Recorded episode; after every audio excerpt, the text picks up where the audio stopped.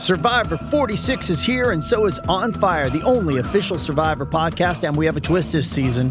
The winner of Survivor 45, Dee Valladares, will be joining us every week. We're going behind the scenes of the biggest moments, the how and the why things happen, and the strategy and analysis you can only get from someone like me, a Survivor winner.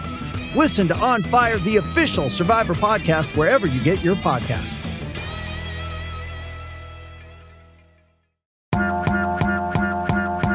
Talking about chicken a la king, mango and garbanzo tabbouleh, grilled potatoes and vegetables with roasted garlic and basil, zucchini ziti, granola fruit bar. Look at all this beautiful food. Hello, I'm Dan Ahdoot, and welcome to Green Eggs and Dan. Like many of you, I'm stuck at home during this pandemic, eating and drinking my face off. And so are most of my guests. So that leaves me with a laptop from 2012. Um, all right, let me know when you're ready to start. My own mic and me alone in a room, hoping my guests are able to record their half of the conversation. Here, let me let me get to a more quiet place. So bear with us. Look at all this beautiful food. Welcome to Green Eggs and Dan. My guest today is a singer, songwriter, and Grammy Award winning producer who's worked with Adele, Taylor Swift, Beyonce, Ed Sheeran, U2, and so many more, not to mention his own incredible band, OneRepublic.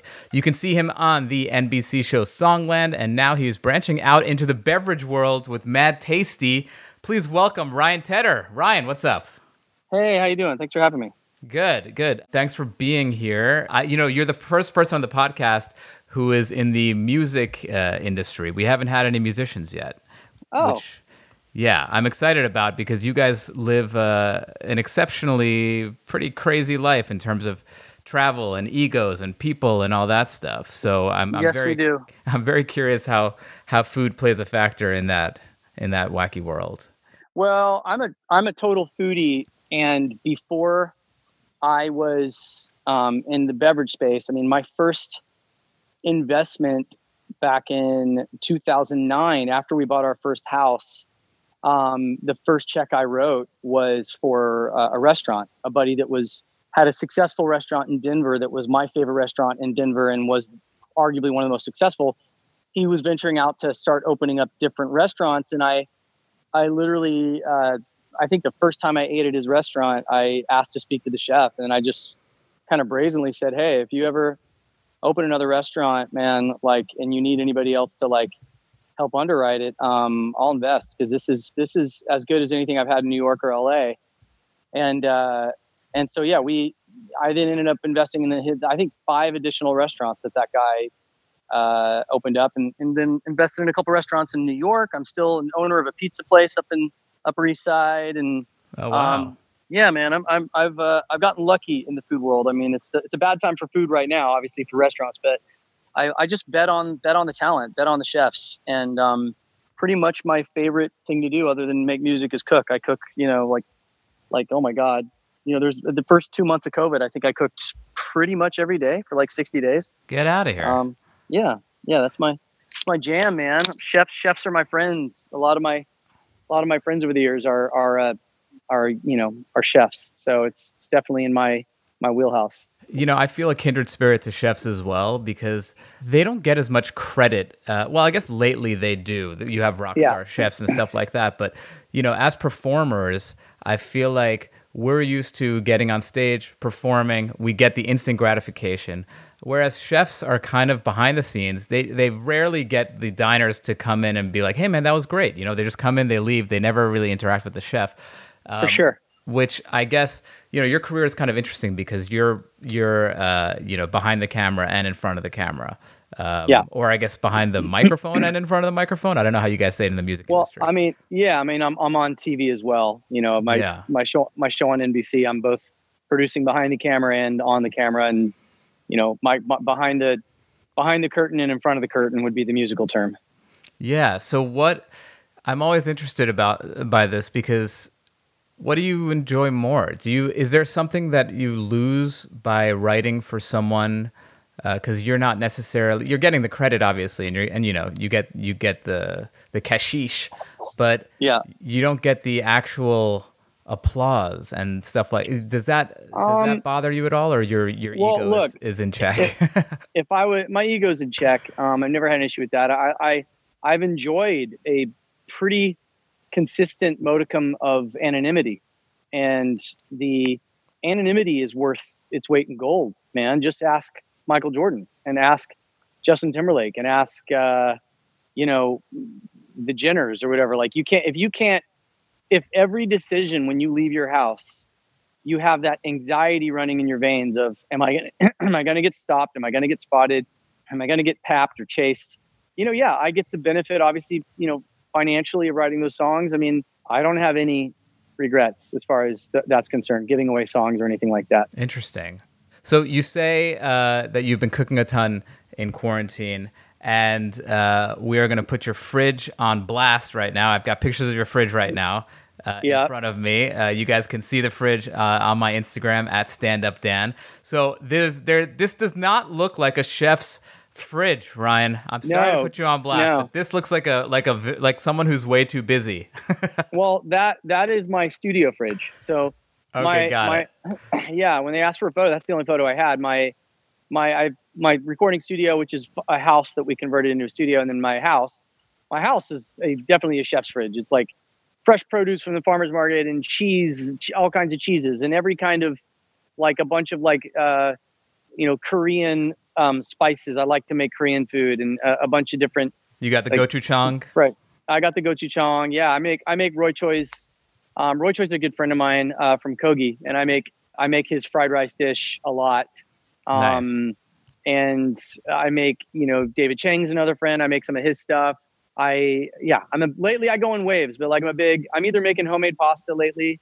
I make homemade pasta and all kinds of pasta dishes, whether it's homemade ravioli, homemade you know uh, angel hair, Yeah. and um, or or I'm making some kind of stir fry, and I'm a really big like probably like my my showstopper dish is my iteration of of uh, kimchi fried rice with like pork belly or bacon, and that's my like that's my show, and I make it and I make fresh salsa verde with roasted tomatillos and like green onions and charred green onions and like you know it's I take Roy Choi's recipe, but then I like amend it. I add my own kind of spin to it, and it's it's just so so good. It's one- it's one of the best dishes in the world. Korean food, Korean food is low key maybe the tastiest food in the world. Yeah, I agree with you. I think they have such an interesting food culture because it's got like it's got a lot of refinement and funk at the same time. Yes, Um, you know, it's not all refinement or all funk. It's like a perfect kind of mix of the two. They have a lot of I agree. fermented flavors, but they also have like a lot of very clean. I hate I hate when people describe food as clean, but I'm going to. But they have a lot of like clean flavors uh, that are kind of minimalist as well. Um, have you ever been to Korea? I have. Yeah, I've actually uh, we played South Korea. Uh, we toured there probably 18 months ago. We played Seoul. Did you get to to uh, go out uh, experience the food Oh, of course. all? Really? Yeah, we went to, and I can't pronounce the name of it, but we went to the night I got there. I went to the most famous Korean barbecue spot in Seoul, two Michelin star, open till three in the morning, Wow. and it was so damn good that the next day I, I made the whole band go because I was starving when we landed. I just went straight to that place. The next day I made the whole band come back for dinner, and I think they would they would credit it as being top three meals of all time. And we've eaten, I mean, OneRepublic. We're we're all like Anthony Bourdaining our asses off when we go on tour. We hit uh, we go down the Michelin Guide top ten in the world. Like we've we've checked off most of them on tour, and and we'll do that in, in a one year period. We'll check off a lot of those. But then we also go to like the street food. We just played uh, Thailand, and um, we went to Phuket for a few days. We crushed Phuket. We crushed Bangkok. You know, we found the little food stall that um, is credited as being the the one food hawker that introduced pad thai to Thailand because pad thai is only it was invented in the 50s right after World War II. All of Southeast Asia, the economy was pretty cratered, not just Japan. And the prime minister of um, or king, I forget which which it was of Thailand, put out a challenge in the media to take um, local food. It was like the local food challenge for like a year. Stop importing foreign. It was to boost their economy. No more importing foreign foods because Thailand at that time was was way more like diluted in terms of their food culture. Mm. They were eating a lot of just just all over Asia. Like you couldn't distinguish Thai food from Singaporean, from Chinese. They said, no, no, no, no, no, no. Starting now, we're using Thai farmers, Thai produce, Thai dishes, and I want I want all of you to come together to try and try and create the Thai national dish. Let's have a competition. And Wow. this food hawker ended up creating, and it was cheap. It was work workers' food, right? And Mhm. local produce only. And pad Thai was what came out of it. That was the the dish that became the national dish as a result of the the challenge that the prime minister of, or king of Thailand had uh, had um, broadcasted. And that's that's how we have pad Thai, which is a crazy story that I didn't know till till I was there last time. That's fascinating. I didn't know that either. Yeah.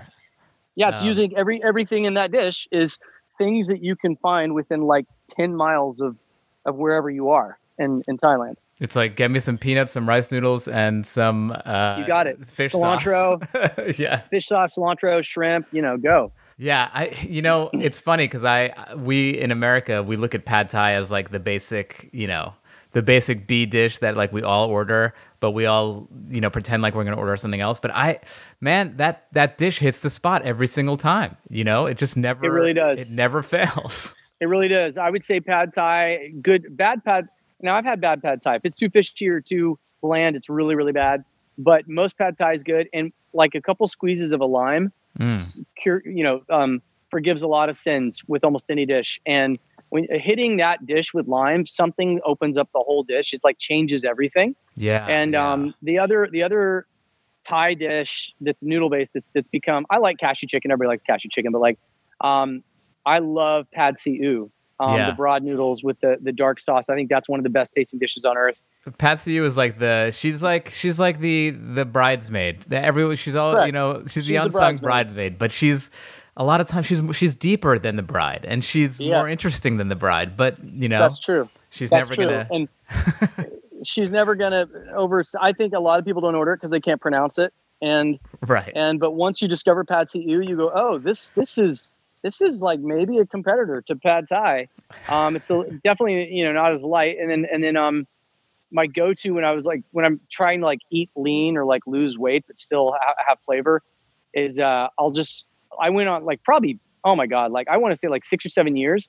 My go-to for lunch, five days a week, was chicken satay because I do chicken satay and like a fresh like uh like cucumber roll or something like a fresh like like veg- vegetable spring roll.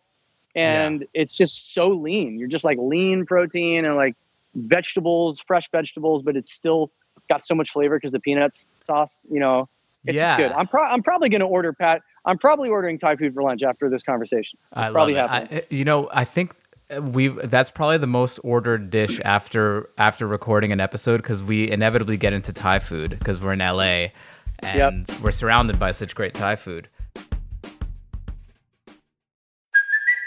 It's Kaley Cuoco for Priceline. Ready to go to your happy place for a happy price? Well, why didn't you say so? Just download the Priceline app right now and save up to 60% on hotels. So, whether it's Cousin Kevin's Kazoo concert in Kansas City, go Kevin, or Becky's Bachelorette Bash in Bermuda, you never have to miss a trip ever again. So, download the Priceline app today. Your savings are waiting. Go to your happy place for a happy price. Go to your happy price, Priceline.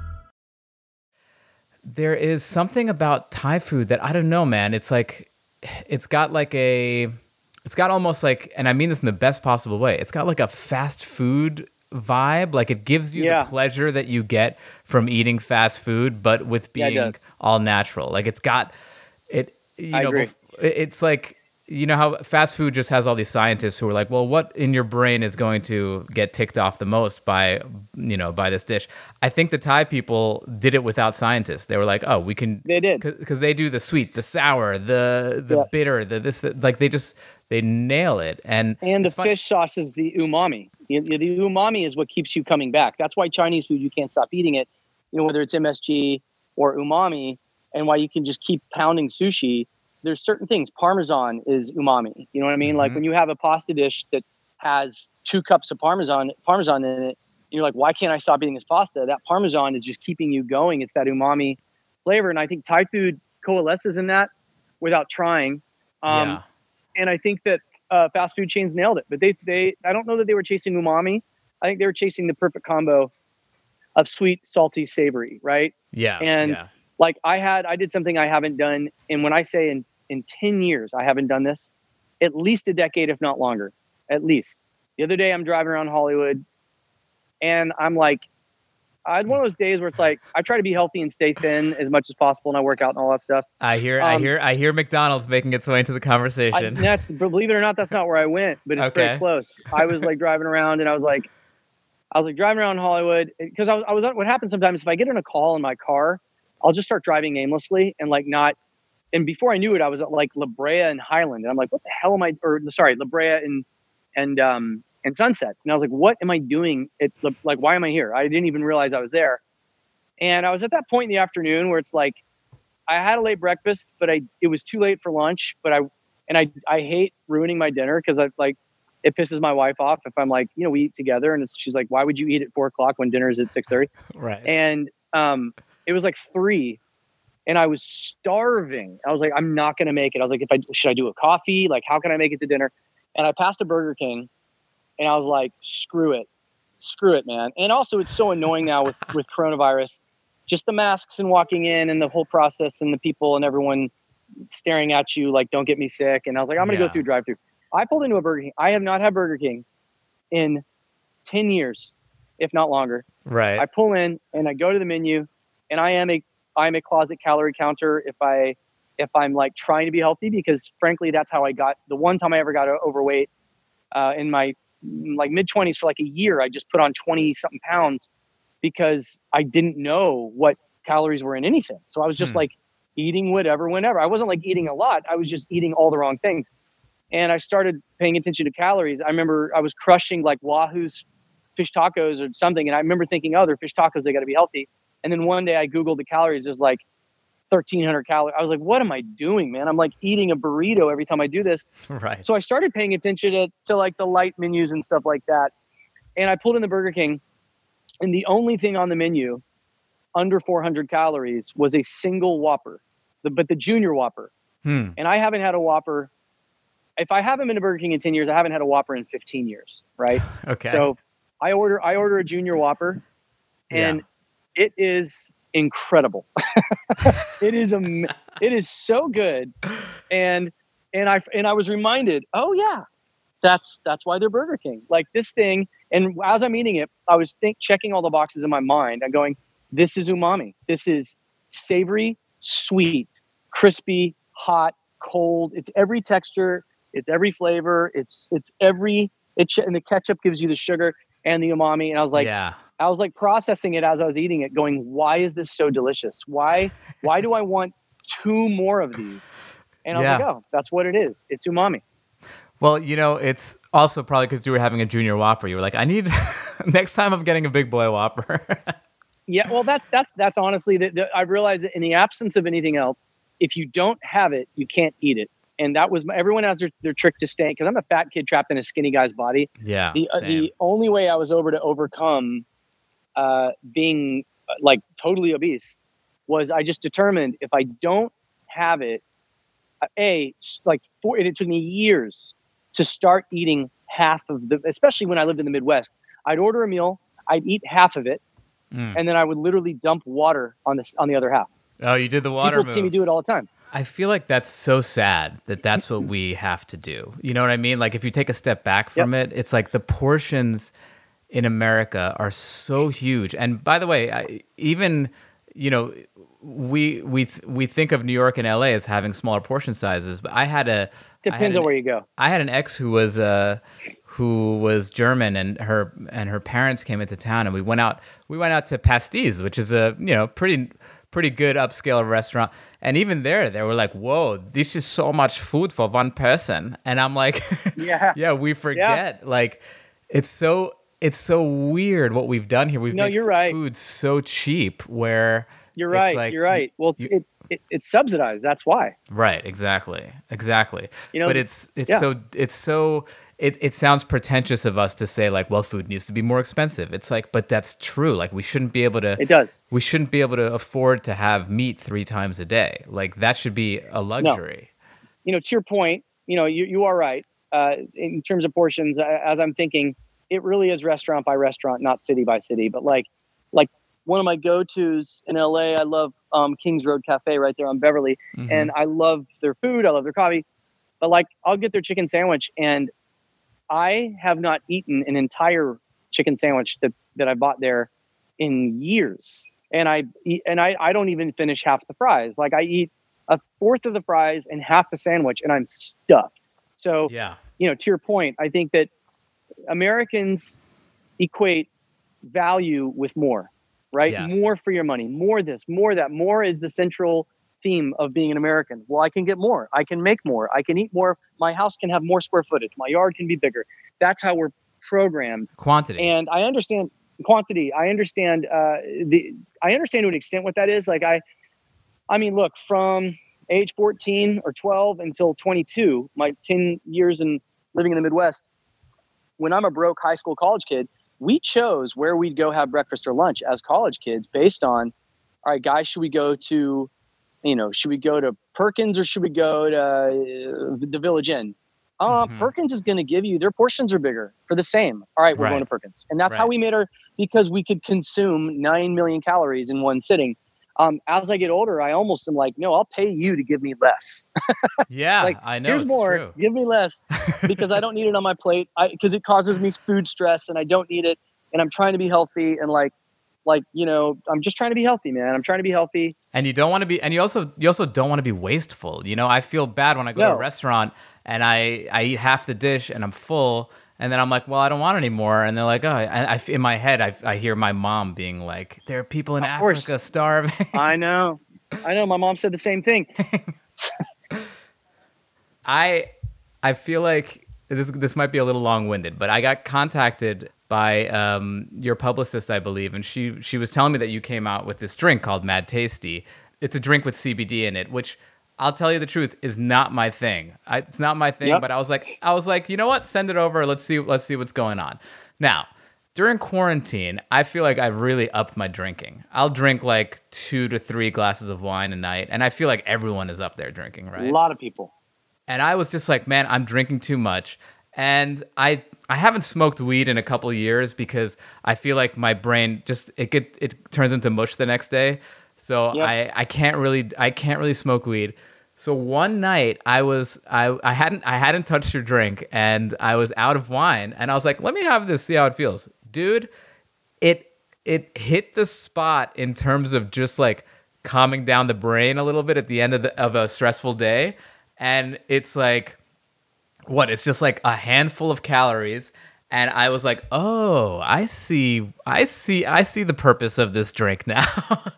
And Yep. and it, and the next day i felt fine. It doesn't really it doesn't really it doesn't get you high that's for sure. But it just kind of takes things down a notch. It's like your Yep. your body takes a huge deep breath and you're just like i don't know. I really i i I, I, I, didn't want to enjoy it. I was like, oh, this is like one of those gimmicky things.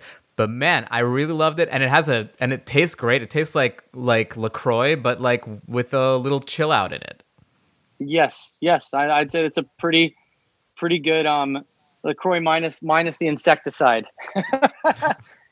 Oh, so is it Um, all natural and all that stuff? Tell me about it. Yeah, yeah. So it's it's all natural. Um, you know, I I started it. Um, shoot, probably at the end of 2018, going into 19. I went to high school with um, these brothers. They're called the Stanley Brothers. They started a company called Charlotte's Web out of um, Denver, Colorado, Boulder. Actually, it's the number one CBD market share uh, in the world. They own about 30% of the world's market on CBD.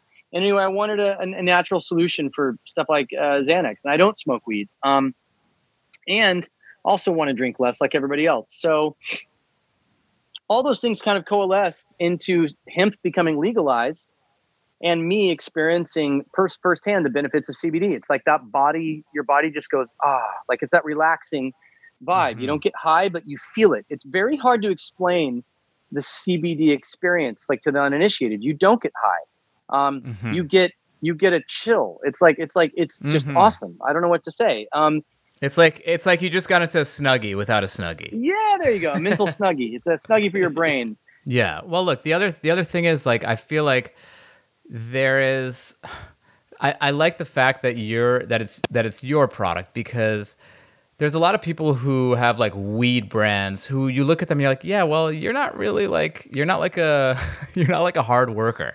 Yep. Whereas I feel like you have you have so much stuff going on, and I can I can only imagine what your day looks like. It's nuts. And I'm sure that a lot of people associate anything that you know is associated with weed with laziness and this and that. But Yeah. this is something that you can Yeah, you this can is the and opposite. be fucking productive and Correct. Correct. Oh, dude, this is this is what I drink throughout the day. This helps me with my productivity. I mean, legit. This is it. It, it helps keep. It's hard to say, but uh, it helps keep you focused. I drink four or five of these throughout the day. It helps me drink less alcohol. It helps me drink less coffee. It helps me drink more water. Well, especially during during quarantine, man. I'm telling you, Oh, because yeah. I've I've become so out of whack with like just Dude, me like too. drinking way too much coffee, way too much booze, and this is Me like too. It's a it's a pretty nice little sweet spot that it occupies. And yes, you guys do a lot of the good social justice stuff, but a lot of companies do that stuff, and they're putting out a shitty product. Your product, I, I regardless of the fact that like that you guys are doing great in the world, it's fucking tastes good and it feels good, and I I I I get sent a lot of shit, and I don't promote it or whatever. And I wouldn't even Yeah. say I'm promoting this. I'm just like talking about something that I that I enjoy. So. Well, I appreciate it, man. I want to get to our uh, our our questions at the end of every episode that we ask every guest. Let's do it. All right, cool. So number one, what is your earliest food memory? This is so boring and generic, but it's true. Hot dogs, good old fashioned cold hot dogs. But I was gross. I'd eat them. I'd eat them cold out of the package. Hey man, everyone everyone's got their journey. Yeah, it's disgusting. it's yeah, it's it's it's somewhere between hot like hot dogs and cookie crisp. I can't remember, but it's it's right one of those two. What is your death row meal? So you're on death row. Oh, I know, Uh, I know. I've already I can already tell you. I've already thought about this. I'm trying to Uh, think of what de- you would be on death row for. Let's say like someone is someone's using a song of yours without uh, yeah. consent, and yeah, you just can't Yeah, take yeah, you, you. You couldn't find your CBD drink that day, That's right. and you just you went off you went off the hook. Um, my death row meal would be chicken tenders from this place in uh, Oklahoma called Charleston's, which I would do chicken tenders. I would get the curly fries from Arby's. Um, And it's funny because I eat really healthy, but like my death row meal is not going to be healthy, of course. Um, yeah, yeah, no. and I do curly fries, chicken tenders, a glass of Batard Montrachet uh, uh, white burgundy wine um, and which actually, funny enough, would probably go good with the chicken tenders. And then I would wash it down with a probably a chocolate or vanilla malt, and that would be my that would be my um, death row meal. I there's a place in Washington D.C. in Georgetown called I think it's called Good Eats, and it won it won the international milkshake chat like uh, competition. They won gold. Apparently, that's a thing, and they they right. they make they're famous for their milkshakes. They're right off of M Street in Georgetown, and um, or Good Eatery, I think is what it's called. Every time I go to Washington D.C., which is you know usually a couple times a year, um, I go straight to Georgetown and I get in and I I buy like every flavor shake they have, and I have a little bit of each flavor. So I would I would fly that in to Death Row, which I don't think they do on Death Row, but I would I would ask for it. They will on your death row. That's Yeah. actually, yeah, that's a great death row meal. We yeah, we've never gotten anyone say anything healthy. It's never been like I want No. a salad with tofu. Can you imagine? Yeah, no. slivered almonds and some golden raisins. Yeah, no. But I like yours because it's got upscale and downscale. It's got the uh, you know the white burgundy That's me. chicken tenders. Yeah, That's- really. that- I- that's- I'm, that's I'm me in a getting that vibe. I like that. Yeah. So w- Yeah. you're gonna like our next two questions. Uh, first one is what's the best high end meal you've ever had, and Uh, the one after that is what's the best low end meal you've ever had. So let's go high end first. Um, the best high-end meal. Um, whew, um, it's a tie. It's a tie. Um, it's a tie between uh, French Laundry Mhm. uh, in in Napa Valley, which was the number one restaurant in the world for a while. Thomas Keller's place. Yeah. You know, I ate at Noma when it was number one in Copenhagen, Mm-hmm. and really good. But it's just like a place you eat there once, don't need to go there again. You know what I mean? Right. Right. um, right. And I would say the tie though would be last summer for my birthday. I was in Spain for two weeks in northern Spain in the Basque region, which is famous for their food. And I went to Asador Etxebarri.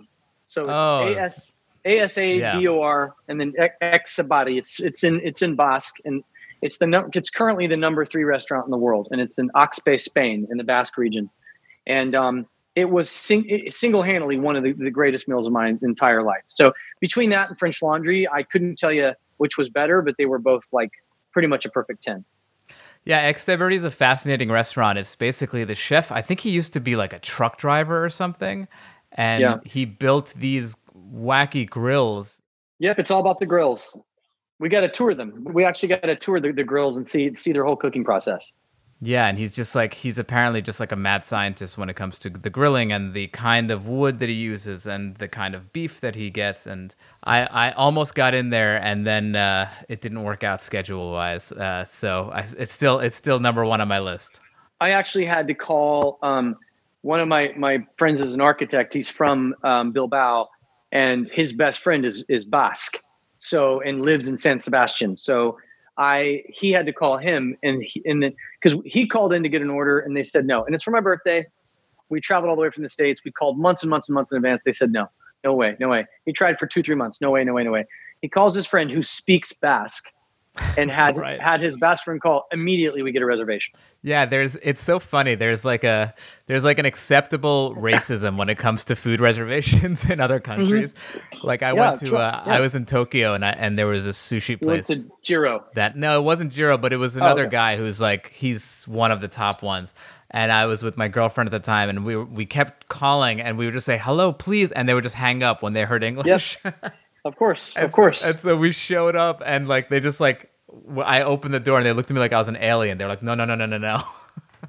yeah, I mean, So, you want to go to um, next time you're in uh, in in um, Japan, in Tokyo. It's hard to get a reservation. You have to stand in line in the morning to get a ticket for lunch in the afternoon. But it's called Tsuta, T S U T A, and it's Tsuta Ramen, and it's the only, it's the first and only ramen shop in the world to get a Michelin star, and it is five dollars, which is incredible. And I've actually the cheapest, fanciest meal I've had. I've eaten at the at the cheapest Michelin star restaurant in the world. It's in Singapore, in the um, oh, the chicken place. the chicken place. Yep, I've been there three times actually. It's really really good. Wow, Yeah, I That's always go there. Any fantastic. anytime I'm in Singapore, I go there. that that place looks pretty amazing. The fact that you can get Yeah. a Michelin star meal for under five bucks is insane. It's it's it's wild. Yeah, it's wild. And I'd say the the the best. You said well, least fancy. yeah, meal? would that would that be your best low end meal? No, that that no. The best the best low end meal I've ever had. Um, it's the place I talked about earlier in the podcast. I went to the place in Bangkok that invented um, pad thai, pad thai Ooh. noodles. Um, Yeah. yeah, and uh, it's called. You know what? I, I had it saved somewhere. I can't remember the name. It's not. It doesn't have the name. I think it. I actually think it does have the name. Oh yeah, that's it. Pad Thai Thip Samai. That's it. T H I P S A M A I. Pad Thai I love it. Thip, Thip Samai, which is in Bangkok. It is a street vendor that cart that turned into like an open air indoor place. There's a line down the street seven nights a week. The meal is the freshest, greatest pad thai on earth. Well, they, I mean, she, you know, she and her family invented it, and it is two ninety nine. Oh. It's two ninety nine. We when we converted it, that's by the way, that's with a Thai beer. So you get the entire meal, like and, and a beer for two ninety nine. Dude, why aren't we all living in Thailand? I don't understand. It's yeah, unbelievable. It's pretty pretty fantastic. I don't know how much of a drinker you are, but do you have a favorite drunk food? Uh, my favorite drunk food would be for sure. Like I associate being drunk with obviously being on tour. Uh, um, and I would say the go-to drunken food on tour, the best pl- country in the world for drunkenness is Germany at night. And um, they do two things at night. You can get you can get a um, Danner kebab. Uh, I'm mispronouncing it, but Donner kebab, D O N N E. R kebab. You can get Yes. a Donner kebab kind of anywhere. That might be one of the greatest uh, drunk meals uh, of all time. Um, and currywurst, which is was Yes. invented to be a drunken food, and you eat it with toothpicks. And if you've not been to Germany, you probably don't know what currywurst is, but it is the most delicious drunk food of all time. And that that'd be my number one. Those are two interesting things to choose because the the prevalence of doner kebabs in Germany is because of their they have like a big Turkish population in Yeah, Germany. yeah, yeah. Um, and then the currywurst, I'm not sure how the curry made its way into the sausage, but I'm sure it's a similar type of story. Same type of deal. So I, I actually watched this special on the history of currywurst, which is funny, but it um yeah, it's just it's all immigration, right? It's like Yeah. how did um how did Mexico City end up with Paco, tacos al pastor, right? Where you're shaving the beef from a rotating spit. That's not Mexican. You know Right. that It's- that it was like Lebanese it- or Syrian. Yeah, it's right? Lebanese. Yeah, it's it's Yeah. Lebanon. There were there were there were refugees that came over in the 30s uh, from Lebanon to different cities in Mexico, and they invented the ro- the rotating spit. And they initially did it with lamb, and um and then it, the Mexico took the rotating spit and just made it uh, beef instead of lamb. They made it steak um, or pork Well, and yeah, pork actually. And yeah, Do you have a favorite hangover cure when you're on tour? Um, hangover cure. Uh, yeah, in the morning. I try not to. I mean, it's gonna sound lame. I just try not to get drunk anymore to the point where I have a hangover because it's just like they're just the older you get, the more devastating they are, and on tour Yeah. they're really bad. So Yeah. I, I um, uh, to Aleve, you don't want to do Tylenol. You want to be careful. You're not doing acetaminophen or whatever. You want to, you want to stick to Aleve if you can find it. So I always travel with Aleve. I'll do two Aleve, a bunch of water. Um, I if, if I have Mad Tasty on me, I, I will slam a Mad Tasty because CBD alleviates the headache. It's an anti-inflammatory, and your headache is coming from inflammation from the alcohol you drink. So Interesting. CBD CBD counter. We're actually about to introduce. This is one thing I got to plug. We're introducing immunity slash wellness shots, and October first we're going to roll them out. We have two flavors. We've spent eight months developing the flavors, so they they taste better than Vive Organic. All the wellness shots in the world, these things taste better than them, and they have 50 milligrams of CBD, and you will feel that in a shot. I promise you. It's a two ounce shot. Wow. We have 100% daily vitamins, vitamin C, um, and we have the two main active ingredients in Tamiflu are in this shot. So it's an actual antiviral immunity, uh, massive immunity booster. It's an antiviral shot um, with CBD. You're you're on you're on blast. All you other wellness shots. You're about to go down. I'm so we're we're rolling those out. So I would definitely. Do, I mean, to be honest, if I have a hangover and I'm in the states and I have access to like those wellness shots, immunity boosters, like I'll go find a Jamba Juice and slam some green juice. Um, but really, it's water and uh, lots of water and two Aleve, and I'll do. Um, I'll try to go for a long run because Yeah.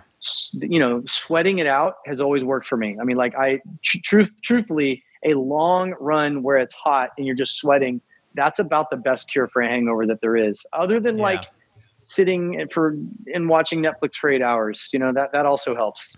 That is a good one too. That is a good one too. Um, so, who is your favorite celebrity chef? So, this could be a food personality like Yeah. a Roy Choi or like a Bourdain. Um, David Chang, David Chang, yeah, yeah, David Chang, Momofuku. yeah. He's. Uh, have you been to his place in L.A.? I have, yeah. I've been to his place in LA, um, and he and I got to know each other at a at, a, at an event a, a couple of years ago, and became Instagram friends. So, and he's just, I just love his sense of humor. I love his show, uh, Ugly Ugly Delicious. I love his Yeah. His cooking. Um, and uh, I went to Majordomo. I've been there probably two or three times here in LA.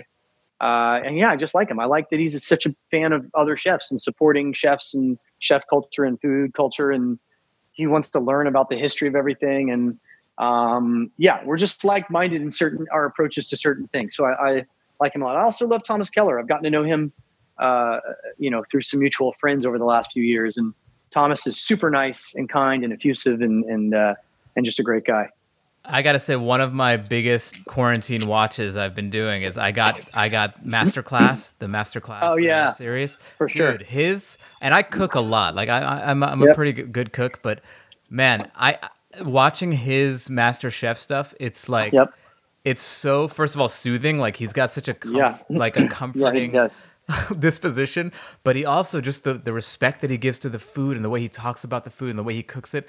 Like he, he really, really respects and loves food, and it's just it's one of the best cooking like teaching series I think I've ever watched. Is his master class. Oh yeah, for sure. good. And he, I made pasta actually about two weeks ago, and I make I'm I make homemade pasta all the time. I have a Mm. pasta machine. You know, I roll it out. I do that. I, fortu- fortunately, at this point, most things I can make without a recipe, which was my goal from the beginning. Um, Yeah. but but um, I make his pasta recipe. It is the biggest pain in the ass of any dish in the world. I make his sweet potato eh, eh, um, agnolotti or agnolotti, or also make it uh, the ravioli style.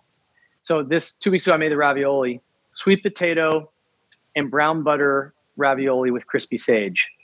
Um, and and it is in, a in a sage cream sauce. It is. It's in his um, French Laundry cookbook. I highly recommend it. yeah. One, I would I would do it if it, you know if you like cooking and you want a challenge, but but you but you want one of the best meals you've ever had. Make it this weekend. You can find it on the internet, and but start it like make the pasta at le- legitimately have the pasta made by 3 p.m. and then start the prep for, for all the other crap immediately after that. Like start doing get the potatoes in, let them cook, make the pasta while they're cooking, and then you know if you want to be eating by like 7 p.m. you need to start at like you need to start at probably like 2:33, like for sure. It's just it is Yeah. his stuff is so fastidious. It's so detail oriented. And and I just I don't skip any steps. I do everything the way he says to do it, and it always turns out am- amazing. Yeah, I, th- I think he also he has one of the biggest ratios of egg yolks to flour of any pasta recipe I've ever seen. Like he He does, yes, he does. shoves them in there. But yeah, he does a he does a shit ton of eggs, man. He really does. what is your desert island food? So you're trapped on a desert island. There's one thing you can eat for the rest of your life. What is it going to be? Hmm. I'd say this might be cheating, but this is so I get all the ingredients that I need, and and and I don't die from malnourishment or anything. Um, Okay. Um, it, I would do um, I would do stir fry, like for the rest of my life. I would do stir fry Oh, that's good. I would- that's a good one. because you know what I mean. Because you kind of get you get vegetables, you get rice, you get carbohydrates, you get flavor, you get all that. Like if somehow I had the ability to make stir fry, an un, an endless supply of stir fry, I would do stir fry or pancit canton, the Filipino noodle dish, which is the noodle version basically of stir fry. Like I would do Oh, cool. something like that because you can it would sustain you for forever, Yeah, that's a good one. I like that. and it tastes and it tastes good. So this is my favorite question. What is your restaurant pet peeve? I was a server for five, six years, and I, I thought I was a damn good one. So I have definitely have my my pet peeves. Um, I mean, it, off off the bat, um, anything more than two minutes, uh, leaving a table for more than two minutes, three minutes without acknowledging them or coming and introducing yourself, that's that's annoying. That's that's a Hmm. big pet peeve. Um, Got it.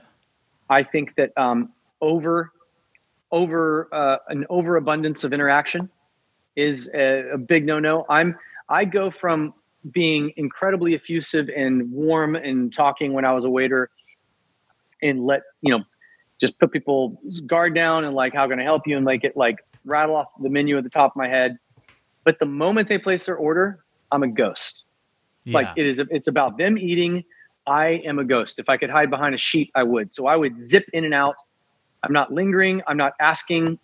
I'm just like intuitively figuring out does this person people give you know they give you telltale signs. They're looking around the room you know all these things. Oh I- they probably need a napkin or they they they they, they didn't get their water. And like like intuitive it, like really dense over talkative waiters that's that's a huge pet peeve of mine.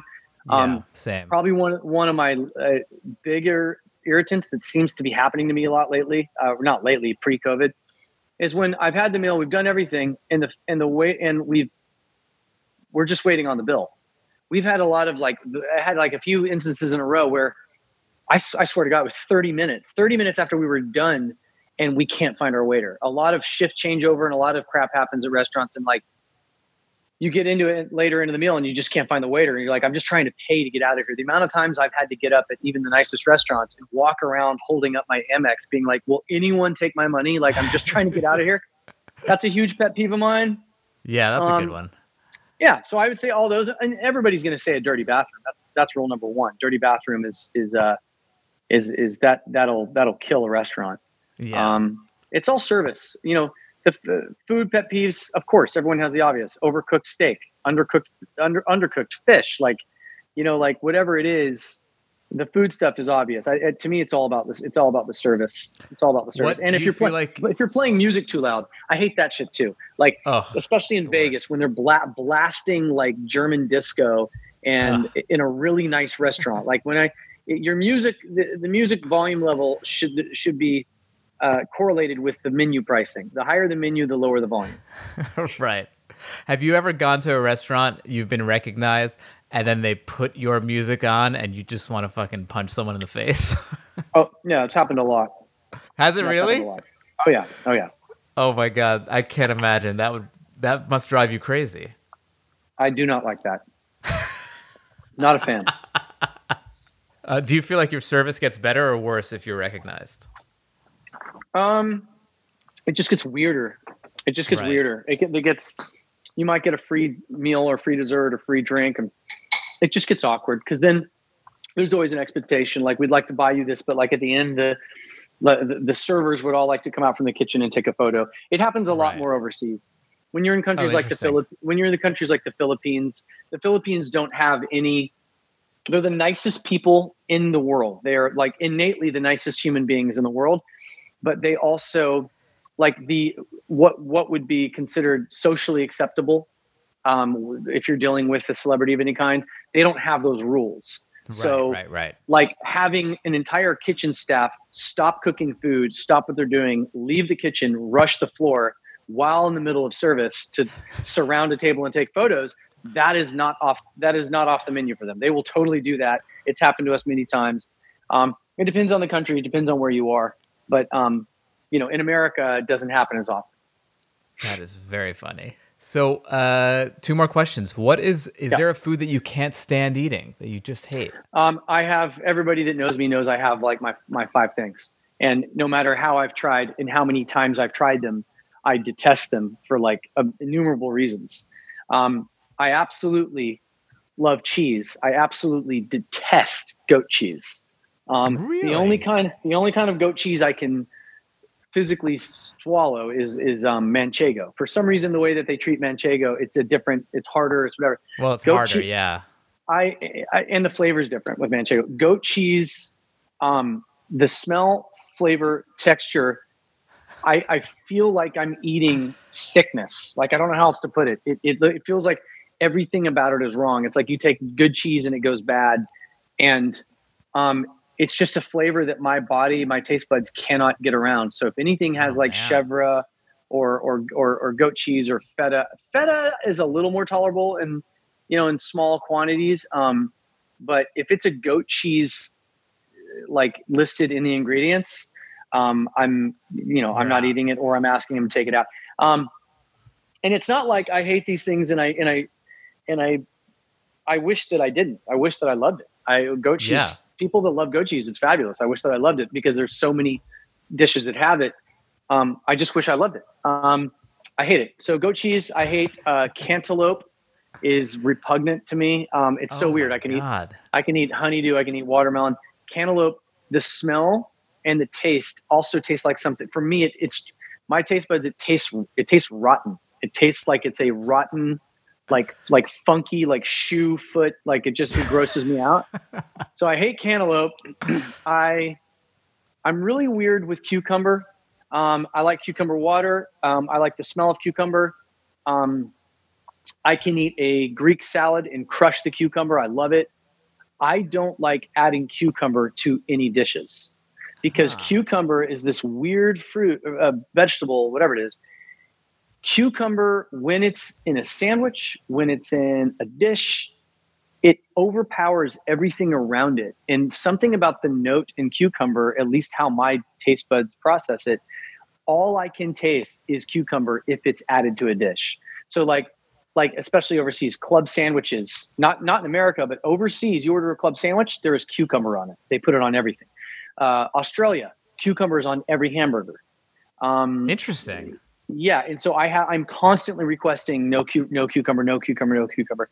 Um, so yeah, I hate cucumber and I love it. I love it if I'm eating it like just by itself. If it's in a Greek salad, I don't like adding it to things because I think it's a it's a it's a flavor hog and it just it just takes makes everything around it. If you set a glass of water in a refrigerator, this is true, next to a cucumber, overnight, the next day the water will taste like cucumber. It's a very like it whatever that term is. It's like it osmosis. It really transfers like its little- flavor to anything. It's a little flavor Um, amoeba. And then the very last, um, uh, I'm trying to think. There's one- there's one other. Now I'm spacing on it. There's one other thing. Eggplant. I don't like eggplant. Oh my go. god, man! Ryan, I thought we were like kindred spirits until until this part of the the interview. Yeah. I want to make That's a it. salad with all four of those things in it. Yeah. I don't. I hate eggplant um, because I think Dude, it's pointless. what like a And baba it- it- ganoush? it's it's it's it's it's just mush. I eggplant I hate because the texture. Um, I think the only way that I'll eat eggplant is in a ratatouille. Like Hmm. in a ratatouille, if it's if it's melded with all the other vegetables, I'll eat it. But eggplant, like fried eggplant, um, eggplant parmesan, it's it, eggplant is mush. It just no matter how you cook it or what you try to do to it, the damn thing turns into like a vegetable pudding, and I just I hate the texture of it. So if it had if it if it I'd had like an amazing flavor, to all the listeners. Let's. I'd like to apologize to all the listeners. Um, the uh, 'Cause you love eggplant eggplant. lovers. We all love eggplant. Everyone loves eggplant. Come on, man. what about No, like baba ganoush? No, no baba ganoush for you. No, man, I love Middle Eastern like tapas, but that's that's the one I don't really get down with. I just I don't know. You know, the other thing is I don't love the color purple. It's my least favorite color, so that might have something to do with it.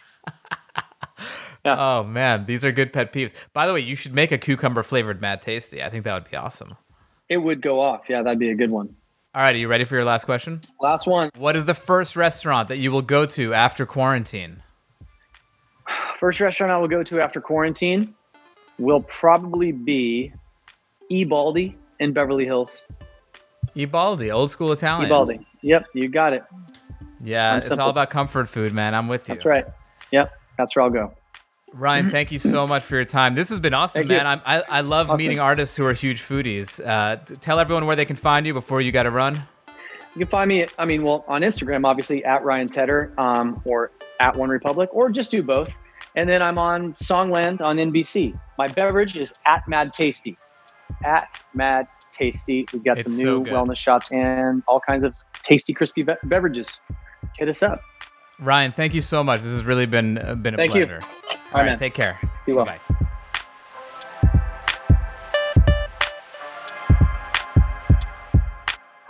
This episode of Green Eggs and Dan was produced by Andrew Steven.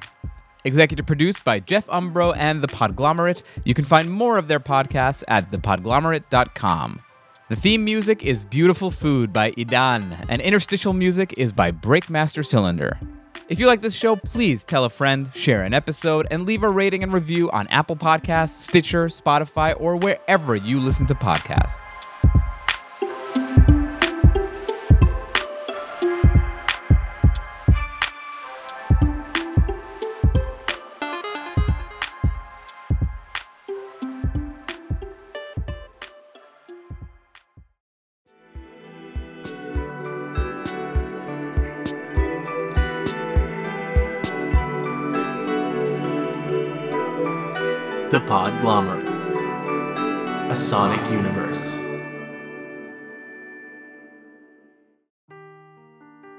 Truth never gets old. Introducing June's Journey, the free to play mobile game that will immerse you in a thrilling murder mystery.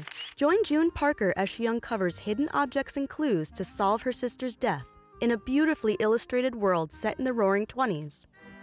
With new chapters added every week, the excitement never ends. Download June's Journey now on your Android or iOS device or play on PC through Facebook Games.